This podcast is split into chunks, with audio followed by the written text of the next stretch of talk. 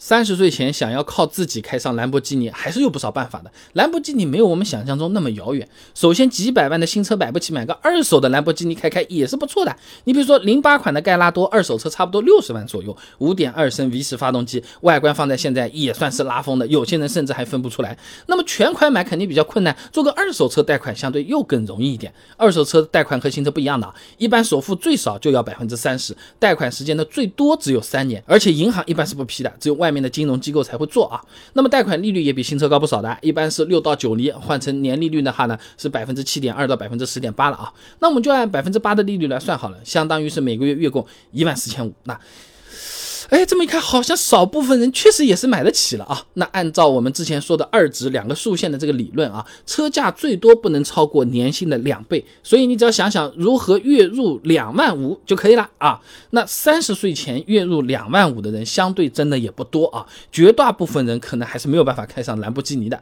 那俗话说嘛，没吃过猪肉还没见过猪跑吗？没见过猪跑，不都去网上去看看猪跑吗？啊，网上都还能看呢。呃，那我们租车体验一下，也算是开过兰博基尼。了，对不对？那根据某租车 APP 上面的价格信息啊，租一辆盖拉多呢，每天两千二啊，Hurricane 的话呢是四千两百三十六，大牛 Aventador 呢，哎，也只要七千四百八十一天。那当然，这个只要只是针对土豪来说的啊，七千多也不便宜一个手机了啊。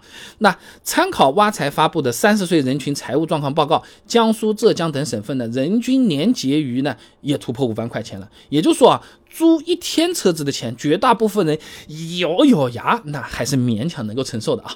那如果租一次车子开的还是不过瘾，那么就去从事超跑相关的职业，也能在三十岁之前开上兰博基尼，是吧？泊车小哥、代驾、兰博基尼销售、二手豪华车销售、租赁店铺上班，啊，都是不错的选择啊。那拿超豪华车销售来说啊，你比如说比较出名的深圳的呃奥康达，哎，销售除了要会一些常规的销售技能，还能要和客户聊房地产、聊奢侈品啊，对这种知识面要求是比较广的。另外什么形象、气质、身高等等啊，要求一大堆啊。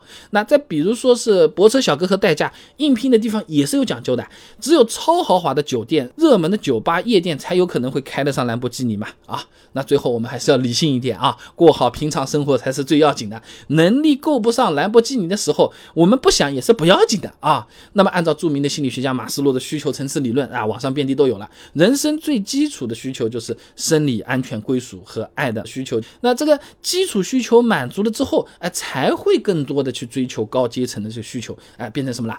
尊重、认知、审美、自我实现和超越自我。哎，这些需求是逐级减少的。那简单说人话啊，就是开上兰博基尼已经算是自我实现这种高阶层的需求了，底下的需求还还还多的去了。如果还没满足好的话，我们不需要去考虑这些问题的啊，是不是？